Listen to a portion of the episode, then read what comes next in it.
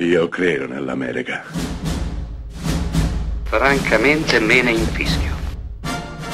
Io sono tuo padre. Anna Nishimasa. Rimetta a posto la candela.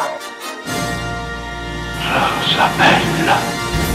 Per chi era al cinema nel 1981, quando Steven Spielberg decise di portare sullo schermo i predatori dell'arca perduta, il cinema stesso è cambiato per sempre. Per noi che nel 1981 eravamo in sala a vedere la prima memorabile, meravigliosa avventura di Indiana Jones interpretato da Harrison Ford, il cinema, ma forse mi piacerebbe dire anche il mondo, non è più stato lo stesso.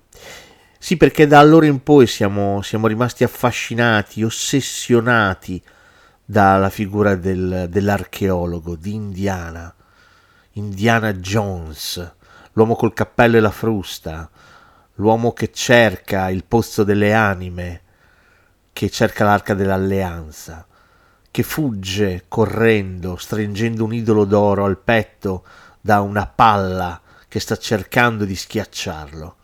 Beh, eh, l'immaginario collettivo di noi ragazzi è profondamente cambiato dopo quella data e dopo quel film.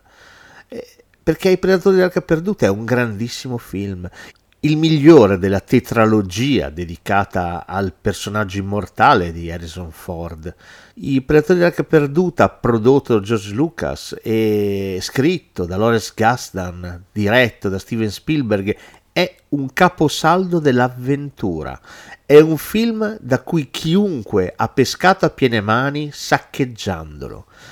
La storia è quella dell'archeologo Indiana Jones che viene chiamato a ritrovare l'arca dell'alleanza, l'arca in cui vennero messi i dieci comandamenti che Dio aveva dato a Mosè sul monte Sinai. Sarà l'inizio di un'avventura rutilante che avrà a che fare sì con l'archeologia, ma soprattutto con i nazisti, i quali vogliono mettere anche loro le mani su quella sacra reliquia per farne un'arma.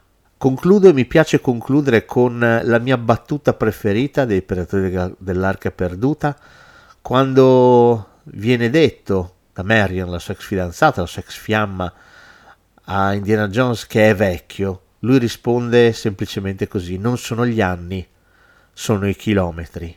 Meravigliosa, spettacolare, battuta, fulminante di una sceneggiatura, blindata e perfetta. Non sono gli anni, sono i chilometri.